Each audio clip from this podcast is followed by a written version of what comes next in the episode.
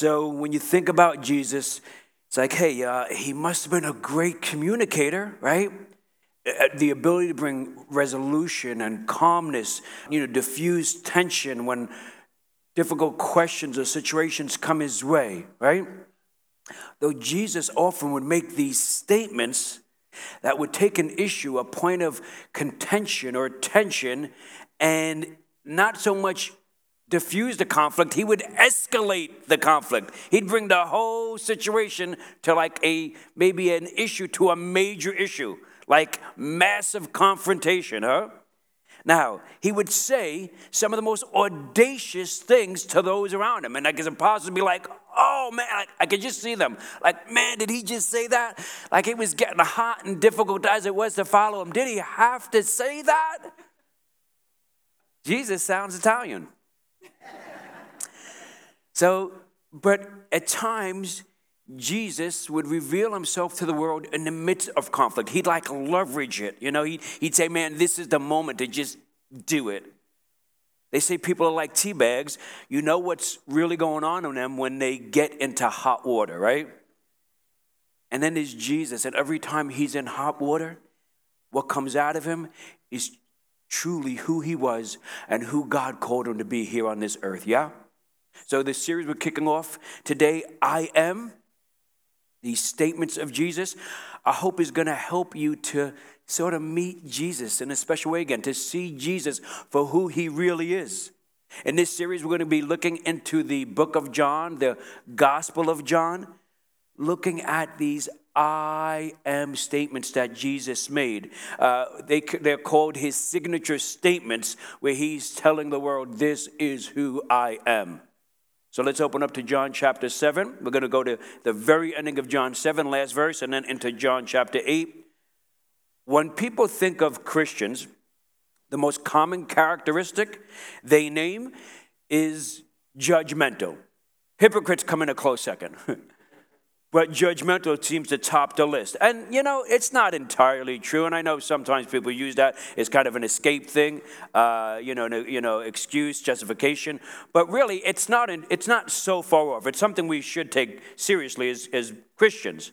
Because some of you can really be judgmental, right? and some of you don't like when you say that. You're actually judging me now as I'm speaking, aren't you?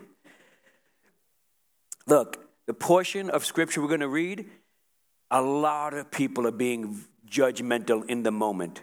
Everyone, but Jesus isn't. I'd even go to say, even those who are followers of him in that moment, likely, if not certainty, were being judgmental. Maybe certainly not as harsh as uh, the group that's going to be in question, but Jesus wasn't judgmental. Jesus is, and Jesus was different. And I think when we meet Jesus for the first time, and even today, you might be meeting him for the first time. He changes our lives. It's different. So, John chapter 7, verse 53 to John chapter 8, verses, we'll go to verse 2. It says, Then the meeting broke up and everybody went home. But Jesus went to the Mount of Olives. At dawn, he appeared again in the temple courts where all the people gathered around him and he sat down to teach him. So this story is filled with conflict.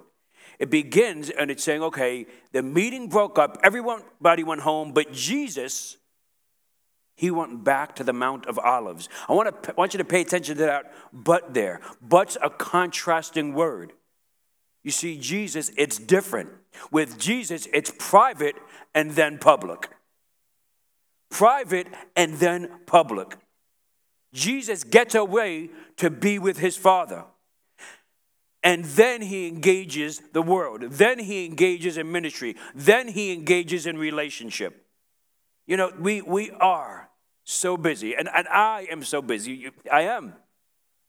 Christian and I were talking about this last night, you know, how we actually think things were busier some time ago, still kind of packed today, but it's, it's been a run. I mean, we, we you know, we, you, I, we, we, you know, we get up, we jump up, we jump in the shower, we fly out the doors in our homes, and then we get back home and we're still in that mode, right? And lately, someone told me that they heard the most productive hours for people nowadays are 9 to 11 p.m. That's when people are getting a lot done now and, and really tying things up between 9 o'clock at night and 11 o'clock at night. Productivity, books, conferences, it's just busy. It, we're packing it in. You see, Jesus, in the middle of all the commotion, in the middle of, of people going here and there, everyone goes home, but he goes to the Mount of Olives to pray, to contemplate, to ponder, to be with his Father in heaven, private then public. And we see this throughout the Gospels. We see Jesus getting away in private to be alone with his Father in heaven. You see it with the, after the feeding of the 5,000. You see it after the death of John the Baptist. You see it in the Garden of Gethsemane before he's going to go to the cross.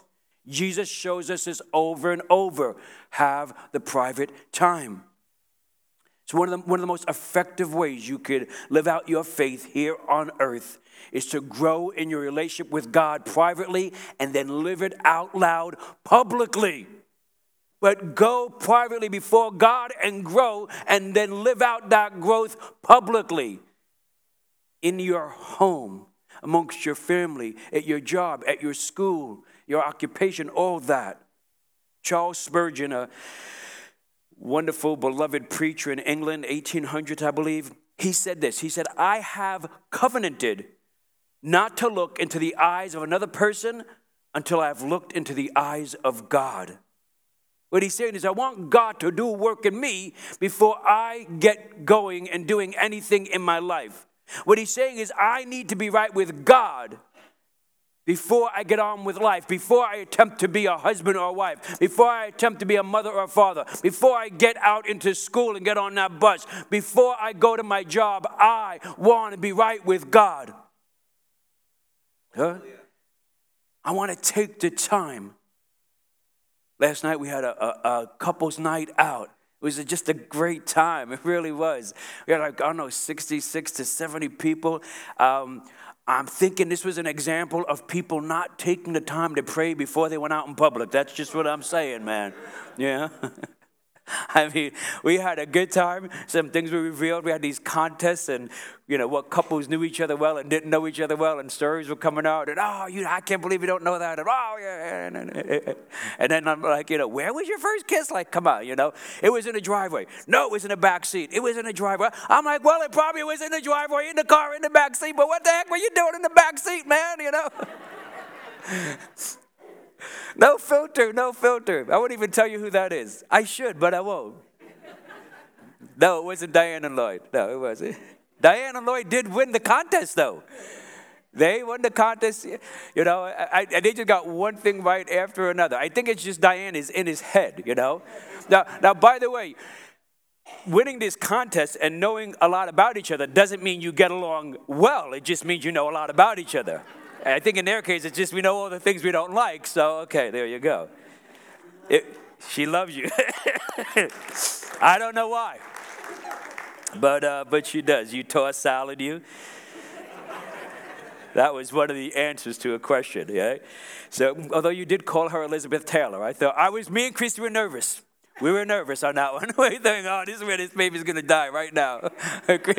what was the question? What movie star does your wife remind you of the most?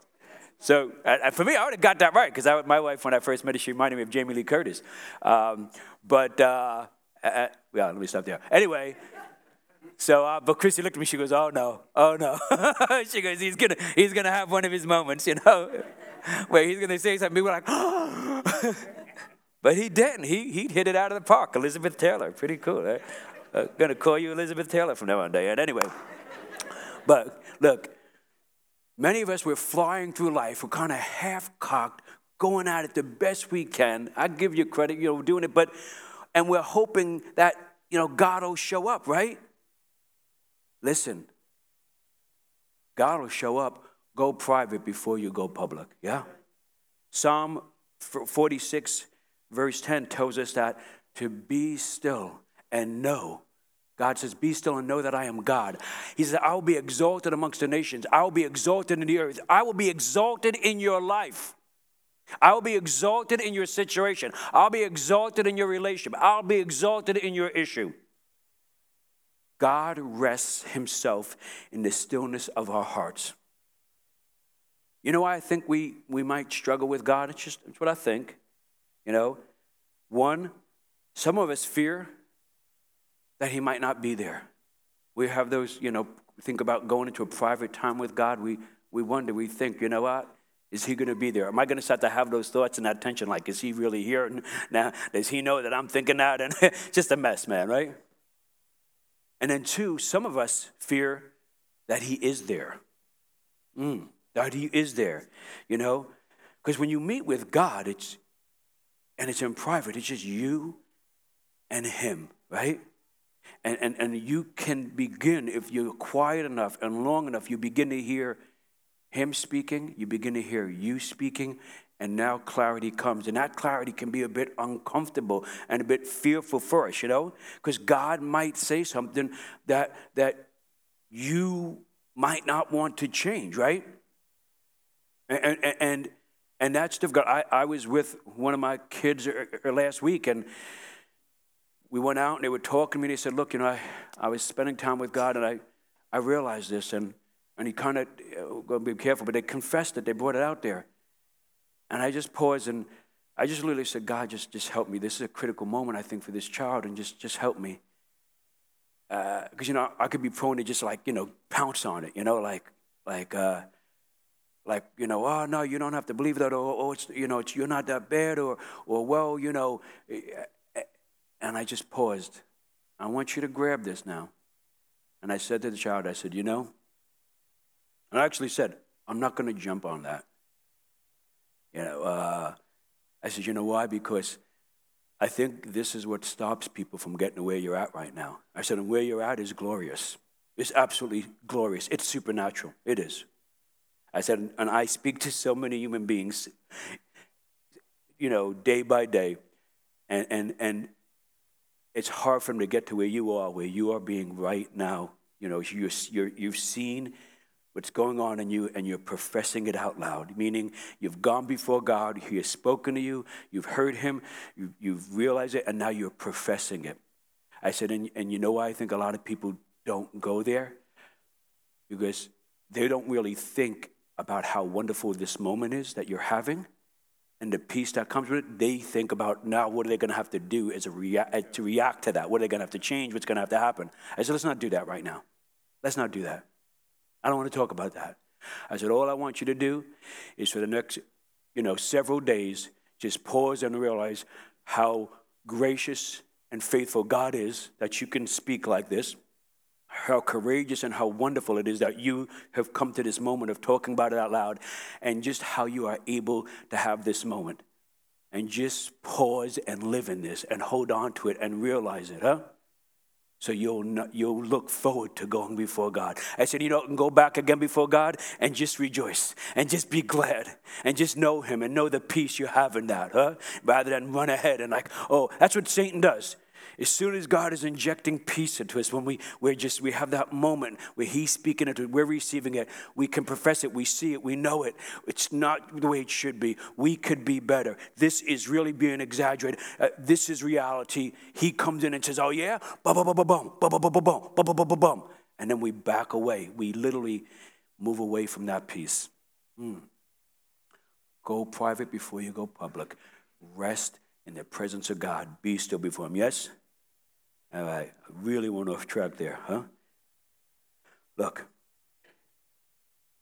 in a busy culture, the first thing that kind of goes to the side is time with God. And, and I, I can be guilty of this and have been guilty of this.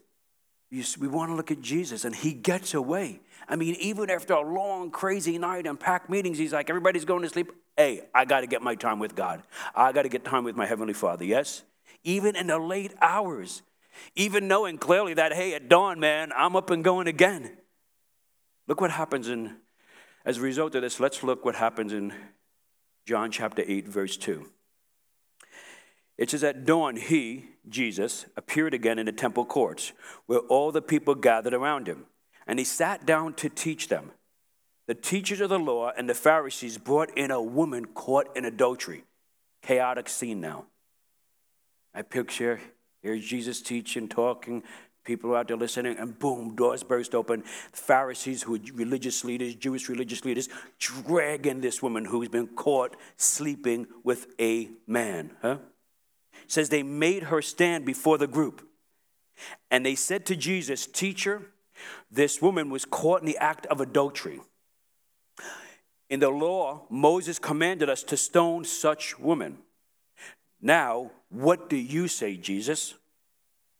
They were using the question as a trap in order to have a basis for accusing him. But Jesus bent down and he started to write on the ground with his finger. When they kept on questioning him, and they, him with questions, when they kept questioning him, he straightened up and said to them, Let any one of you who is without sin be the first to throw a stone at her. Again, he stooped down and wrote on the ground. Imagine this. It says Jesus was seated, and that's because in those days, when uh, a, a teacher rabbi would speak, right, he would sit down and everybody would stand up. How cool would that be? you guys wouldn't last 10 minutes, man. So I got to stand up and you sit down in your nice, comfortable seats. All right. So, so Jesus is teaching, and they, the Pharisees drag this woman in there, right? They want to stone her. They should be stoned to death. And Jesus says, okay, whoever one of you is without sin, let him cast the first stone. They come in there like self righteous. We know it. We got it. She committed adultery. Moses, this is what the law of Moses said the centrality of our lives, how we govern ourselves. She's committed adultery. Stone her. What do you say, Mr. Loving Life Jesus?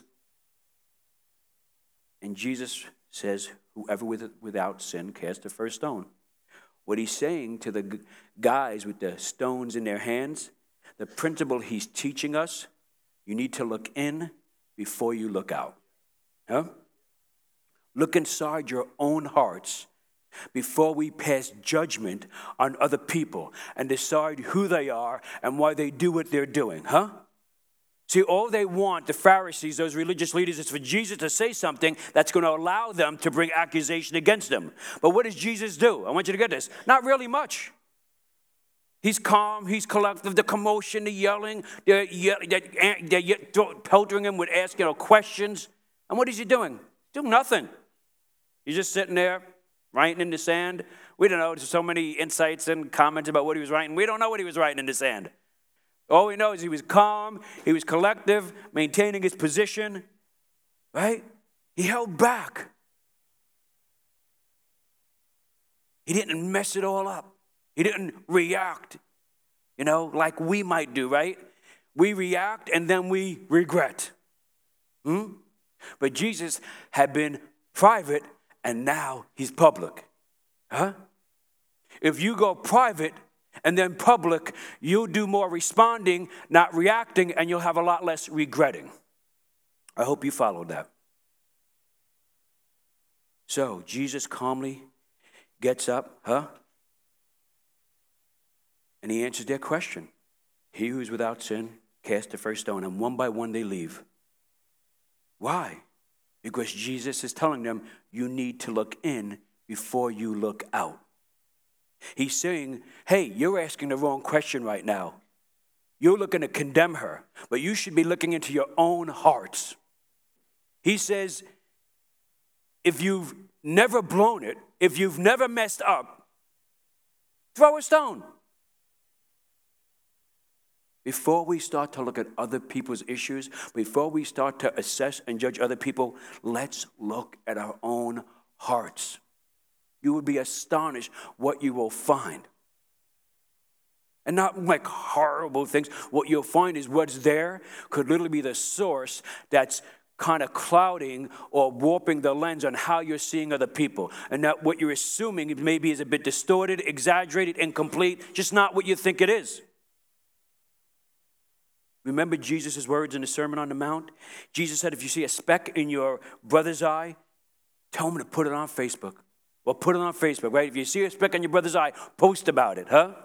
You know, be kind of like veiled about it so you're not saying it, but everybody will know what you're talking about, right? Jesus says, hey, when you see the speck in your brother's eye, before you take it out, first take the plank out of your own eye, right? Deal with your lumberyard before you deal with the sawdust in your brother's eye, huh? Yeah, that's hard to live out, isn't it? Come on, that's hard to live out. Why? Because we like to notice other people's flaws. Come on. We like, right? It's kind of as a human condition. We tend to be okay, like to notice other people's flaws. Why? I think it makes us feel better about ourselves. I feel better when I notice something less than you that could be more in me. That's how I'm going to gauge where I'm at, how good I'm doing. Huh?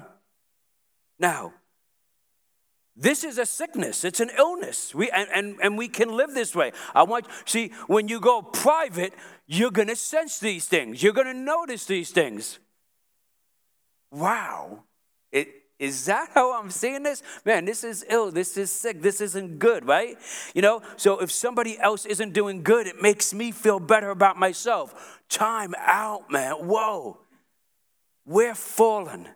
We need Jesus, you and I, right? Before you look out, look in. This is a beautiful thing. This is revolutionary. This is life changing. This is peace. Once you look in, what happens is you're humbled. That's what happens to me. That's why I'm cool with looking in. I'm going to be humbled, right? I'll catch myself. I'll realize what's going on. And then I'm even more humbled. I'm humbled that God, in His mercy, would uh, uh, uh, enable me, allow me, favor me to see with clarity what's going on. And that I wouldn't just, you know, meander through life in this distorted way, in this warped way, in this incomplete way. So I was telling my child, this is a glorious moment. You're having realization, you're having clarity. This is a wonderful moment. All of us have issues. I have issues, right? you know? You know, when, when they all leave, the old the Bible says that after Jesus tells them, you know, you who is without sin, cast the first stone, it says they began to drop their stones and leave from the oldest to the youngest one by one, right? And you think the oldest left first because they, they, they got it quickly, like, oh, yeah, you know. we, we, we, we definitely don't have, you know, we, we've got a lot of problems. The younger people, you know, they think they have it together more, so it took them a while to kind of figure it out, right? When you're walking with Jesus, you look in before you look out. And when you look in, God does a work in you privately, and then you can live your faith out publicly, huh? You can live it out loud in a wonderful way. So, what do you do, man? Some of us, and I say this really not in a harsh way, but in a, in a compassionate way. I, I have been so, um, I have been immersed in this and I have been susceptible to this. And I think it, it, to some extent, I'll battle it till the day, uh, till the day Jesus takes me. Huh? But some of us have built our lives on who we are, how, how good we are, how much better we are than another person, right? How we can prove ourselves to any particular group of people. I, you thought I was nothing, I'm going to be something, you know? How we can prove our self worth. Jesus teaches us there's a greater way. Verse 9, it says, At this, those who heard began to go away one at a time, the older ones first, until only Jesus was left with the woman still standing there. Jesus straightened up and asked her, Woman, where are they? Has no one condemned you? No one, sir, she said. Then neither do I condemn you, Jesus declared. Go now and leave your life of sin. What an extraordinary moment in literature, in ancient literature. It, it, it's powerful for us to hear it today but to put it in context, it was an extraordinary moment. I want to give you some words. No condemnation, be free. No condemnation, be free. Jesus says to the woman, Where are your accusers? The Bible teaches that Satan is the accuser, right? And he's the accuser of the brethren, of the saints, of those who believe in God. We all have accusers, do we not? In our families, sadly. In our occupations, we have accusers. But that accusation is never, ever from your heavenly Father, right? It's always from your enemy and your enemy working through others. Jesus says, Where are your accusers? And they're gone. It's just Jesus and the woman. I want you to catch that, huh? Because people are going to accuse you. Even if you've come to Christ, even if you've stopped using drugs or drinking, even if you, people are going to accuse you. Some people catch up quickly, as I say when I counsel people. Some people never catch up. They just will continually accuse, huh? And they're going to judge you.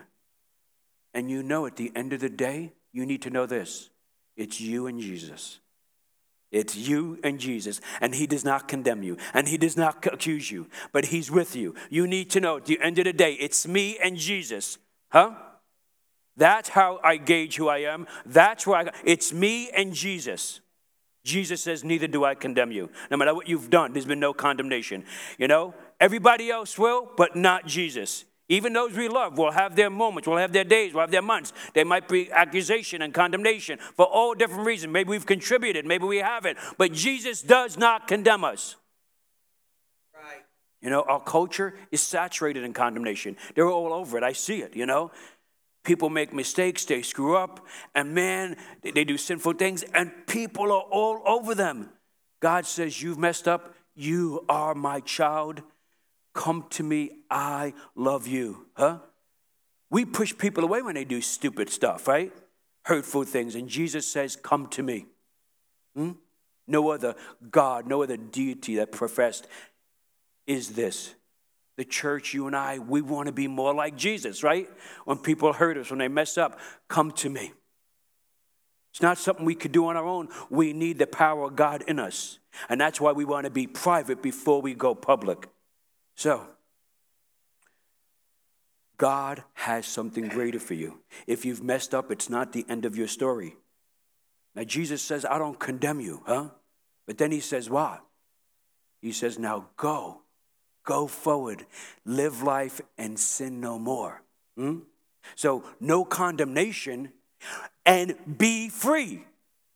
Jesus Jesus isn't saying no condemnation and keep committing adultery. Keep sleeping with people without being married. Keep living out your life. Keep indulging your desires. Keep living from your fears. Keep trying to keep moving forward in a way where you're surviving your way. No. Our culture says don't judge, do what you want, right? Which basically means, you know, you've got a license now as long as you're not telling people they shouldn't do that to do what you want, until, of course, it conflicts with you, and now that it's different, right? Jesus says, I don't condemn you, but make some changes and be free. True freedom is not doing what you were doing before. You're free. It's being released from the things that are holding you back. They are holding you back. I know in your homeostasis, in your way of keeping it together, you know, it, it, it's you, but it's holding you back. It might be stable for you because you're familiar with it. You, you, you, you, it's what you know, but it's holding you back. There's so much more.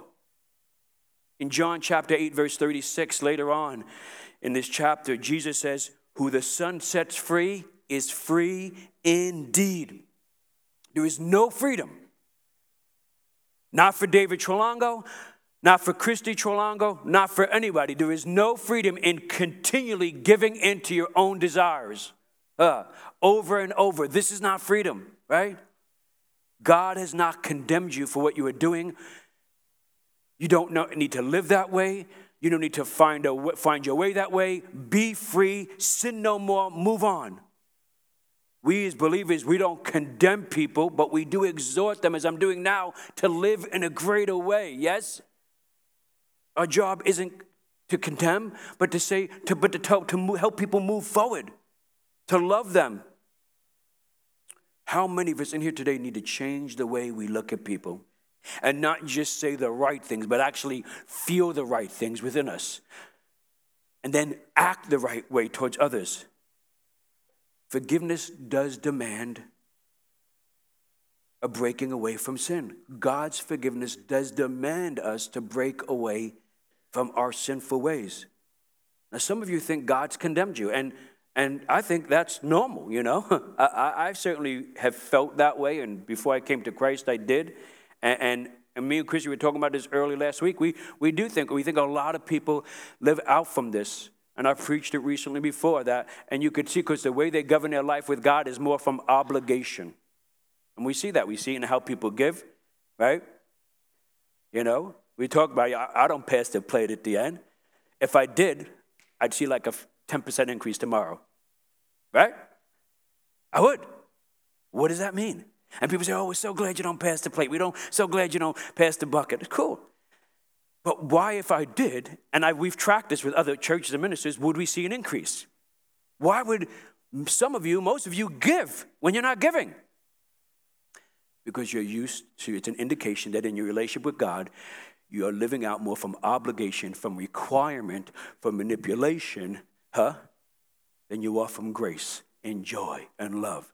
And I believe people should give from joy and enthusiasm and expectation and serving from joy and enthusiasm and expectation, right? That's why they should give. That's why they should serve. That's why should, that's the great, that's, is a great way to live life is living for Jesus and following Jesus.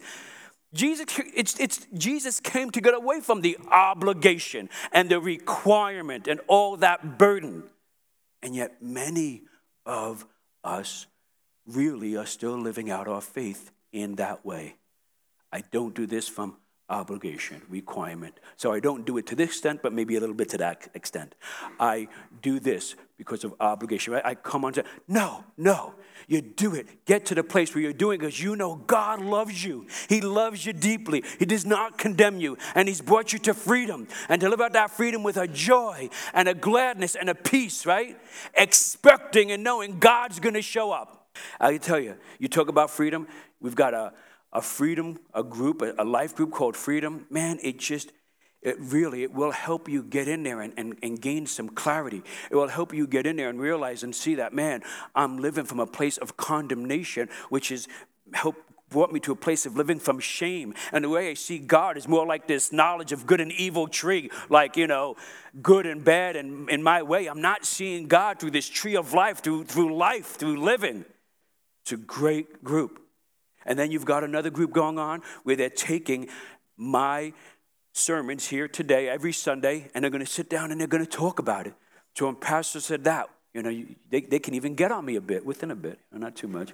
What did you agree with? What did you? But really, they're going to be talking about and studying and indulging in more of what we're talking about here. So this is, I mean, it's always good to be in those series, but when we're doing something like this, this is a great time to jump into a group like that. So I encourage you to do that. John chapter 8 verse 12. Jesus says says when Jesus spoke again to the people, he said, "I am the light of the world. Whoever follows me will never walk in darkness, but will have the light of light, life." So, you got to get this. So for, for a, a, Jewish teacher or a rabbi, and you know, they saw him as a teacher, a rabbi, a sage, for them to turn around and make a statement like that, I am the light of the world, it's to declare that it's for them to claim, I'm God. Yeah. Meaning, and he, Jesus, now let's put it in context. Jesus makes this statement at the Feast of Dedication, or known as the Festival of Lights. It's what we might know as Hanukkah, right? It's uh, they're celebrating, the Jews are celebrating they're remembering the rededication of the temple, you know, after the Maccabean revolt in 165 BC. Now, eight days. So they light this, they would light this huge, call it a menorah. And, and it would just, it would light it on fire. It was massive. It would burn bright, it would light up the whole temple courts. And, they, and it would last for eight days. They'd be partying, hanging out, talking, festivities. A big celebration. And I want you to pick a picture. It's the ending of the eight days. The flames are flickering. It's going towards evening. Things are dying out, but there's several hundred people hanging out, talking, chatting, maybe dancing a bit. And Jesus gets up, and, he, and some scholars say he walks up to the front of the giant menorah, right up to the front, right up in the platform, and he says, I, I am the light of the world. I, I am God. And his uh, followers are like, no. It's an audacious statement. This is who I am. I am the light of the world. What does that mean for you and I? It means you and I have the light of life. We do. We have the light of life. If you put your faith and your trust in Jesus Christ, you have the light of life. Because Jesus is the light of the world. Oh, for the Bible, you see, this powerful light is the powerful picture of the presence of God. I am the light of the world. In a world filled with darkness, God wants us to walk in light, and Jesus is light. God's telling us to walk in the power and the presence of Jesus Christ. John chapter 1 says, In him Jesus was light, and that light was the life of all. It's interesting.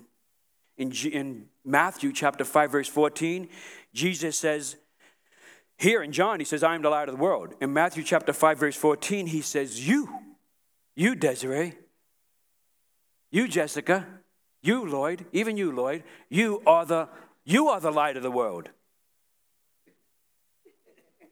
So we have a moon and we have a sun, right? The sun is the greater light. The sun generates light. The moon is actually reflecting the light of the sun, huh? Jesus is the light of the world. We receive his light, we receive the presence, we receive the power, and then we then in turn affect bring it into the world. The moon is always lit up because of the power of the sun. May we walk through our days lit up with the power and the presence of God. When you put your faith and trust in Jesus, you have that life. That's the life that lives in you. And we can't reflect that light if we're not going private before public. We're going to struggle to reflect that light if we're condemning and judging people. We're going to be thwarted or hindered in reflecting that light if we're trying to value ourselves based on, you know, people's condemnations and accusations and what they think with us versus just valuing that man, I have the light of the world in me and with me, huh? Jesus taught freedom. No obligation. He taught freedom. If you are here today and you have not placed your faith meaning your trust and your confidence in Jesus Christ. You today can come to Jesus just as you are. Remember that what I said? Not well. What am I going to have to do? What I have to? What I have to change? What, what's going to happen this way or that way? I would have never made. I would have never made the leap of faith if I would have saw that conversation through in my head. It started to happen. I've actually written about it. I, I was getting nauseous thinking about it. And then I stopped. No, right now, I'm coming to Jesus because He loves me and He accepts me who I am. And I'm believing that He's going to change me for the better. Jesus is going to change you for the better because freedom is better than bondage. Yes? God is opening up a door for you this morning to have a relationship with you, to lead you out of darkness and into His glorious light. Say yes to Jesus this morning. Say, I want the light of life. I want to be free. I want a new life in Jesus. This is my moment. This is my day you want to renew your relationship with Jesus, man, I've been living out life more from a place of condemnation. I think I condemn myself. I think I, I, I, judge others. I look at people, and if they're not doing so well, man, I, you know, uh, I, I, that's how I gauge myself. Yeah, no more. No more illness here. No more sickness. Freedom. That's slavery. I want, I want freedom. Today, man, I'm going to live with the light of life in me. Today, Jesus, Jesus is with me. Listen, Jesus, God, does not condemn us. We are free. Live in this freedom. We are free to live in the light that Jesus is. We are free to love. To God be the glory.